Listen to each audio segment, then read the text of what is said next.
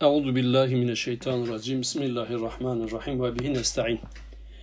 Kardeşlerimizden biri Hazreti Süleyman atları sevmesiyle ilgili bir soru soruyor.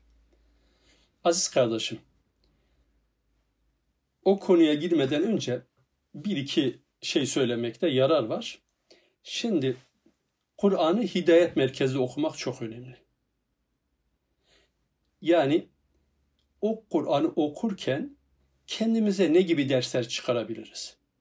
Onun hidayet nurundan nasıl istifade edebiliriz? Buna buna çalışmak lazım. Sahabeler Kur'an'ı hep hidayet merkezi okurlardı. Sonraki nesiller ilim merkezi, daha sonraki nesiller de maalesef kültür merkezi okudu. Bu kitap zaten kendisi başlar başlamaz muttakiler için hidayet rehberi olduğunu ifade ediyor. Elif lam mim zalikel kitabu la raybe fi hudellil muttakin. Bu kitap muttakiler için, sorumluluk sahibi olanlar için, saygılı olanlar için, imanlı olanlar için bir hidayet rehberidir. Bir hidayet kitabıdır. Eğer bu hidayet merkezli ve doğru bir bakış açısıyla Kur'an'ı okumazsak, gereksiz malayani ve kısır tartışmalar için Kur'an'ı ayetlerini kullanırsak ondaki hidayet ve nurlar gizlenir. Hele hele bir de fazilet furuşluk nevinden okunsa o zaman hakka tamamen parçalanıp kaçar, gizlenir. Ondan istifade de edilmez. Kur'an'daki o feyizler kaçar. Tutulmaz. Yani şunu diyoruz. Arkadaşlar yüce Rabbimizin ayetlerinden biz nasıl istifade edebiliriz? Hatta bu hususta Abdullah İbni Ömer'in iki delikanlının birbiriyle tartışırken birinin bir ayet, diğerinin bir ayet, diğerinin bir ayet getirmesiyle ilgili Fesubhanallah diyor. Ben uzun ömür sürdüm. Bize ilk önce iman verildi, sonra Kur'an verildi. Bakıyorum ki size Kur'an verilmiş ama Kur'an'ın hakikatlarına vakıf değilsiniz. Hurma çekirdeği saçar gibi habire birbirinize ayet e, yetiştiriyorsunuz. E o zaman ne oluyor? O kaçıyor. Onun için Kur'an'dan temel istifade ed- etmemiz gereken şey ben merkezli ve hidayet merkezli okumak önemlidir. Bundan sonra bu kısayı bu niyetle bir birazcık bakmakta yarar var. Detaya girmeyeceğiz. Şimdi Hazreti Süleyman'ın atları sevmesiyle ilgili bölüm Sad suresinde şöyle geçiyor. Bismillahirrahmanirrahim. İz uride aleyhi bil aşiyye es-safinatil ciyat. Akşama doğru kendisine safinatil ciyat dediği şaha kalkmış, çalımlı, safkan, cins dediğimiz var ya, rahvan giden besili koşu atları e, sunulmuş Hazreti Süleyman'a. Yani böyle güzel suratı koşan, şaha kalkan, ayakları üzerinde havaya doğru e, şey yapan, hareket eden, narin, güzel, cins atlar kendisine teftiş için sunuluyor. Hazreti Süleyman da bu atlarla uğraşıyor. Ve şöyle diyor Hazreti Süleyman. Fekale inni ahbabtu hubbel hayri an zikri rabbi hatta tevarat bil hicab. Süleyman Aleyhisselam da diyor ki bu atları sevmemin amacı yani bu atları seviyorum, bu mal için seviyorum. Bana Rabbimi hatırlattığı için bu güzel atları seviyorum. Nihayet atlar gözden kayboldular ve de perden arkasında saklandı. Yani bu muhabbet ve bu sevgi Allah'ı hatırlattığı müddetçe bir engel yok. Ama eğer o Rabbi anmaya engel olursa orada sorun var. Yani o zaman at diyoruz. Ha, biz köyde yaşadım gerçekten o besili cins atlar hakikaten insana çok ciddi bir keyif veriyor. Yürüyüşleriyle, e, ondan sonra rahvan gidişleriyle, şaha kalkışıyla, ondan sonra yerlerini oynatmasıyla öyle bir e, Cenab-ı Allah bir güzellik vermiş. E şimdi bunu e, marka arabalara, konforlu arabalara da benzetebiliriz. Adam onunla uğraşıyor, arabasını gece gündüz ona uğraşıyor, ibadetlerine engel olacak derecede meşgul ediyor. Yani öyle anlaşılıyor ki gelen rivayetlerde bu atların sevgisi ve teftişiyle uğraşma Hazreti e, Süleyman'ın bazı ibadetlerine engel olduğu anlaşılıyor. Onun sevgisine kapılıp Rabbinin zikrinden geri kaldığı anlaşılıyor. Ve Hazreti Süleyman rudduhu aleyye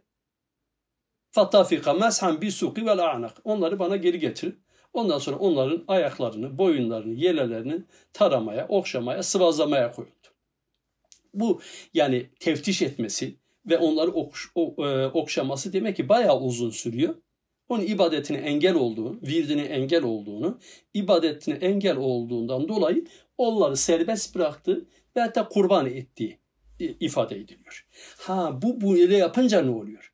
Yani baktı ki güzel atlar, güzel arabalar, güzel neler varsa onlar eğer sizi Cenab-ı e, Allah'ı zikirden, ibadetten alıkoyuyorsa siz onu te- te- terk ederseniz, siz o nefsinizin hoşuna giden şeyi terk ederseniz emin olasınız zarar etmezsiniz. Tam tersine Cenab-ı Allah diyor ki biz de ne yaptık? O öyle yaptı Hazreti Süleyman. Onları serbest bıraktı ve hatta kurban etti. فَسَخَّرْنَا لَهُ الرِّيحَ tecri bi emri ruhaen haysu asab. Fesubhanallah. Biz de ona emre ne yaptık? Rüzgarımı sahar kıldık. Rüzgarı onun emrine verdik.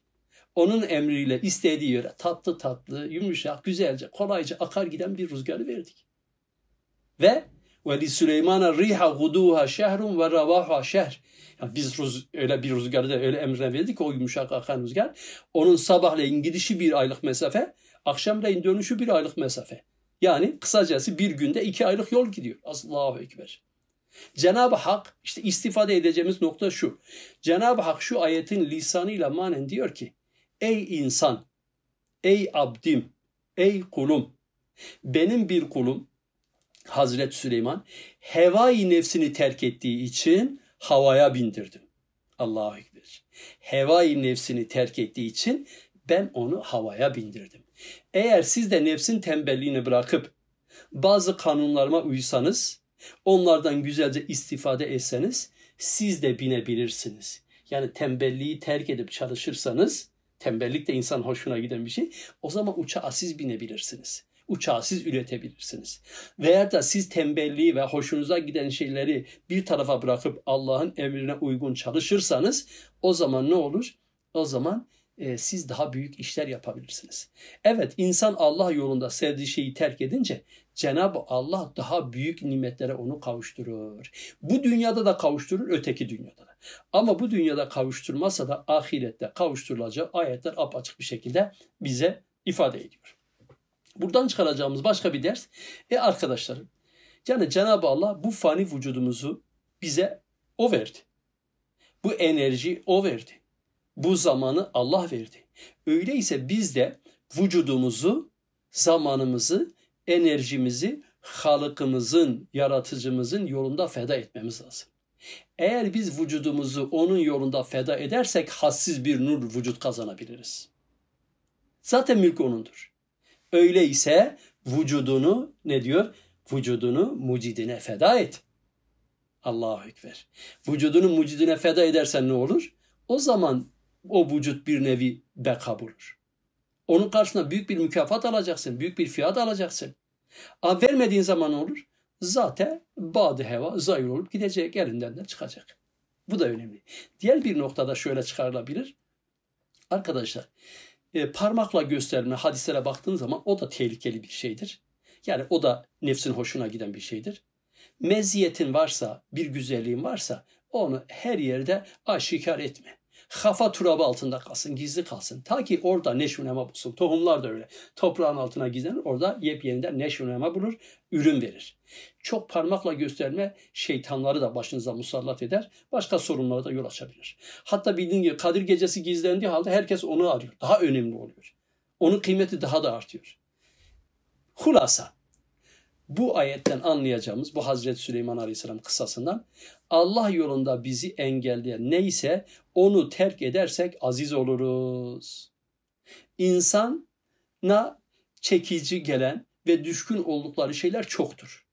Rabbin rızasına uyarak onu terk edersek Cenab-ı Allah bize ondan daha güzelini verir ve bizi aziz eder. Bize hoş gelen tembelliği bırakıp Allah'ın emrine uygun çalışma yapmayı Allah hepimize nasip eylesin. Velhamdülillahi Rabbil Alemin.